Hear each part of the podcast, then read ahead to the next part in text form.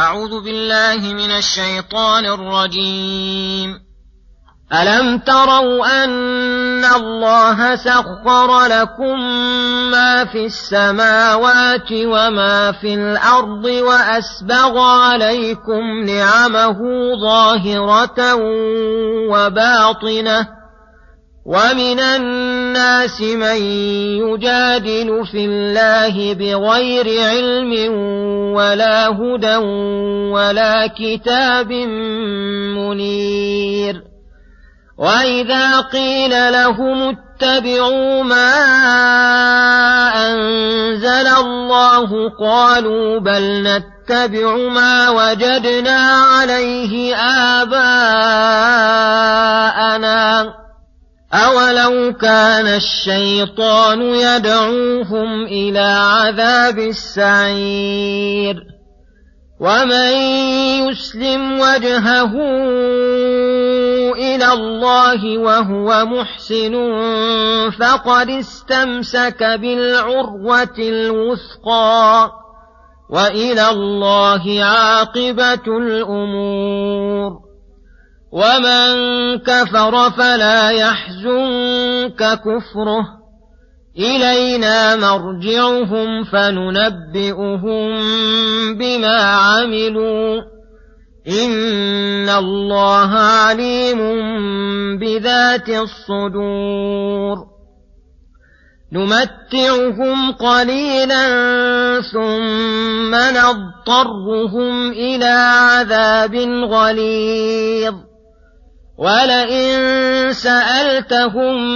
من خلق السماوات والارض ليقولن الله قل الحمد لله بل اكثرهم لا يعلمون لله ما في السماوات والارض ان الله هو الغني الحميد ولو أن ما في الأرض من شجرة أقلام والبحر يمده من بعده سبعة أبحر ما نفدت كلمات الله إن الله عزيز حكيم ما خلقكم ولا بعثكم إلا كنفس واحدة.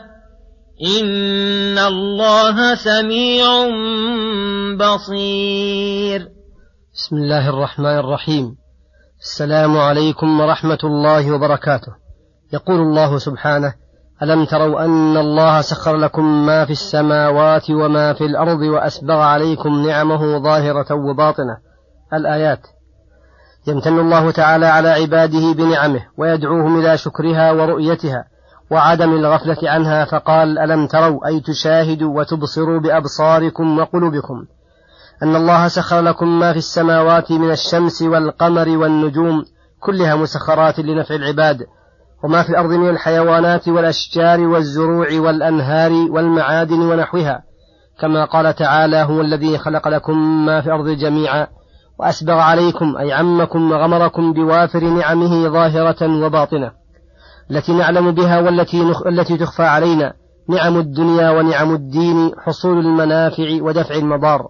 فوظيفتكم أن تقوم بشكر هذه النعمة بمحبة المنعم والخضوع له وصرفها في الاستعانة على طاعته وأن لا يستعان بشيء منها على معصيته.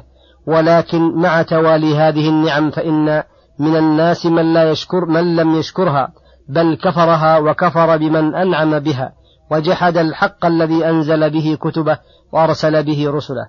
فجعل يجادل في الله أي يجادل عن الباطل ليدحض به الحق ويدفع به ما جاء به الرسول من الأمر بعبادة الله وحده.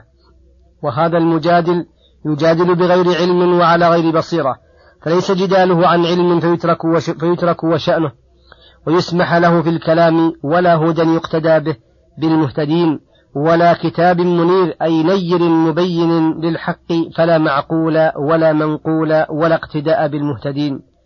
وإنما جداله في الله مبني على تقليد آباء غير مهتدين بل ضالين مضلين. ولهذا قال وإذا قيل لهم اتبعوا ما أنزل الله على أيدي رسله فإنه الحق وبينت لهم أدلته الظاهرة.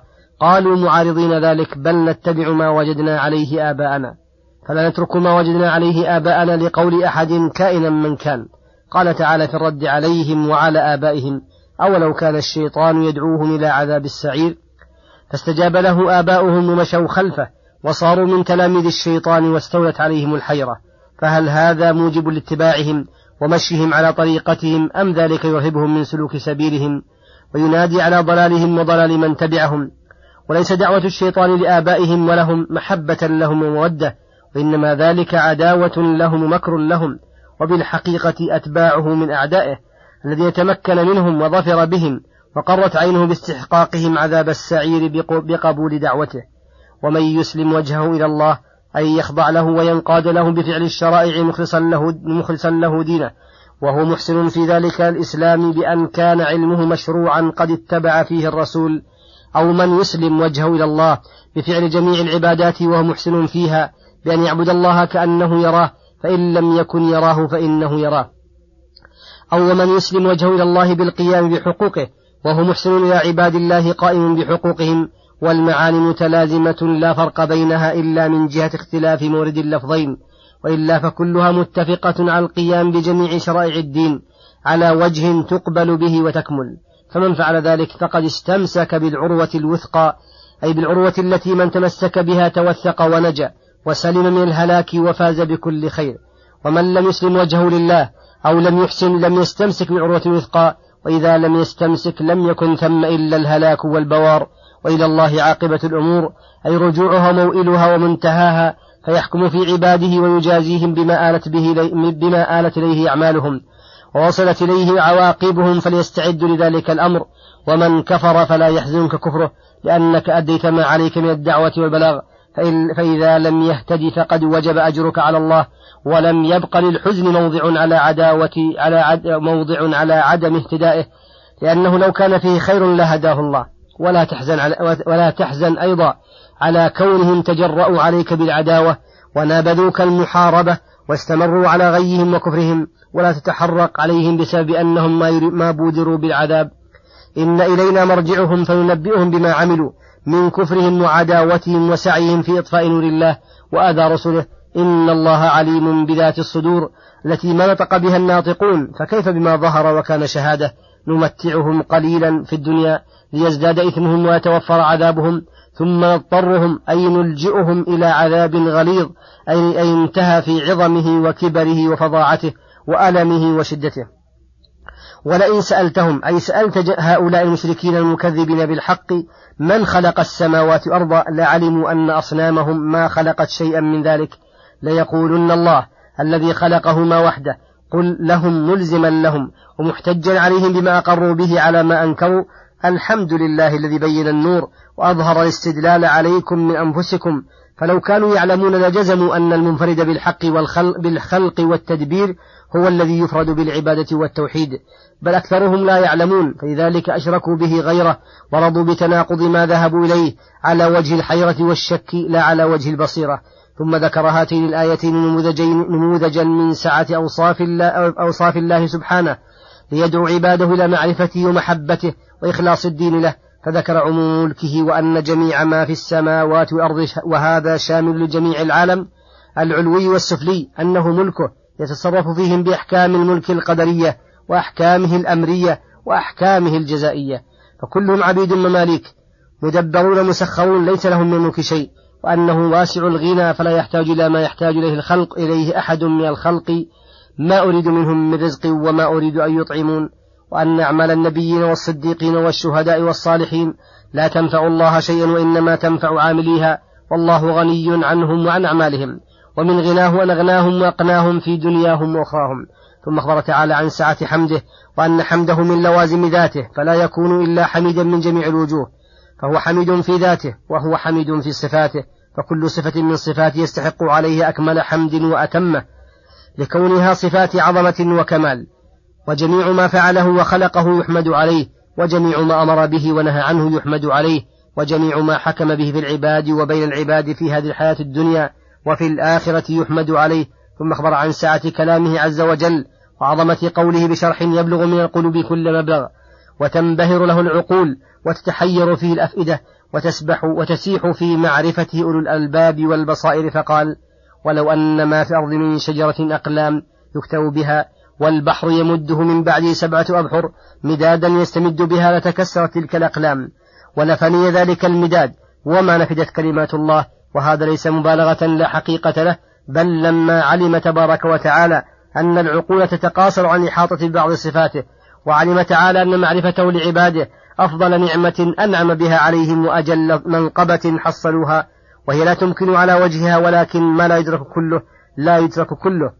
فنبههم تعالى على بعضها تنبيها تستنير به قلوبهم وتنشرح له صدورهم ويستدلون بما وصل إليه إلى ما لم يصلوا إليه ويقولون كما قال أفضلهم وأعلمهم بربه لا نحصي ثناء عليك أنت كما أثنيت على نفسك وإلا فالأمر أجل من ذلك وأعظم وهذا التمثيل من باب تقريب المعنى الذي لا يطاق الوصول به إلا إلى الأفهام والأذهان وإلا فالأشجار وإن تضاعفت على ما ذكر أضعافا كثيرة والبحور لو امتدت بأضعاف مضاعفة فإنه يتصور نفادها وانقضاؤها لكونها مخلوقة. وأما كلام الله تعالى فلا يتصور نفاده بل دلنا الدليل الشرعي والعقلي على أنه لا نفاد له ولا منتهى فكل شيء ينتهي إلا الباري وصفاته وأن إلى ربك المنتهى. إذا تصور العقل حقيقة أولويته تعالى وآخريته وأن كل ما فرضه الذهن من الأزمان السابقة مهما تسلسل الفرض والتقدير فهو تعالى قبل ذلك إلى غير نهاية. وأنه مهما فرض, فرض الذهن والعقل من الأزمان المتأخرة وتسلسل الفرض والتقدير وتساعد على ذلك من ساعد وساعد على ذلك من ساعد بقلبه ولسانه. فالله تعالى بعد ذلك إلى غير غاية ولا نهاية. والله في جميع الأوقات يحكم ويتكلم ويقول ويفعل كيف أراد وإذا أراد. لا مانع له من شيء من أقواله وأفعاله. إذا تصور العقل ذلك عرف أن المثل الذي ضربه الله لكلامه يدرك العباد شيئا منه وإلا فالأمر أعظم وأجل. ثم ذكر جلالة عزة جلالة عزته وكمال حكمته فقال إن الله عزيز حكيم. أي له العزة جميعا الذي له الذي ما في العالم العلوي والسفلي من القوة إلا هي منه. هو الذي أعطاها للخلق فلا حول ولا قوة إلا به. وبعزته قهر الخلق كلهم وتصرف فيهم ودبرهم وبحكمته خلق الخلق وابتدأه بالحكمة وجعل غايته والمقصود منه الحكمة وكذلك الأمر والنهي وجد بالحكمة وكانت غايته المقصودة الحكمة فهو الحكيم في خلقه وأمره. ثم ذكر عظمة قدرته وكمالها وأنه لا يمكن يتصورها العقل فقال ما خلقكم ولا بعثكم إلا كنفس واحدة وهذا شيء يحير العقول. إن خلق جميع الخلق على كثرتهم وبعثهم بعد موتهم بعد تفرقهم في لمحة واحدة كخلقه نفسا واحدة. فلا وجه لاستبعاد البعث والنشور.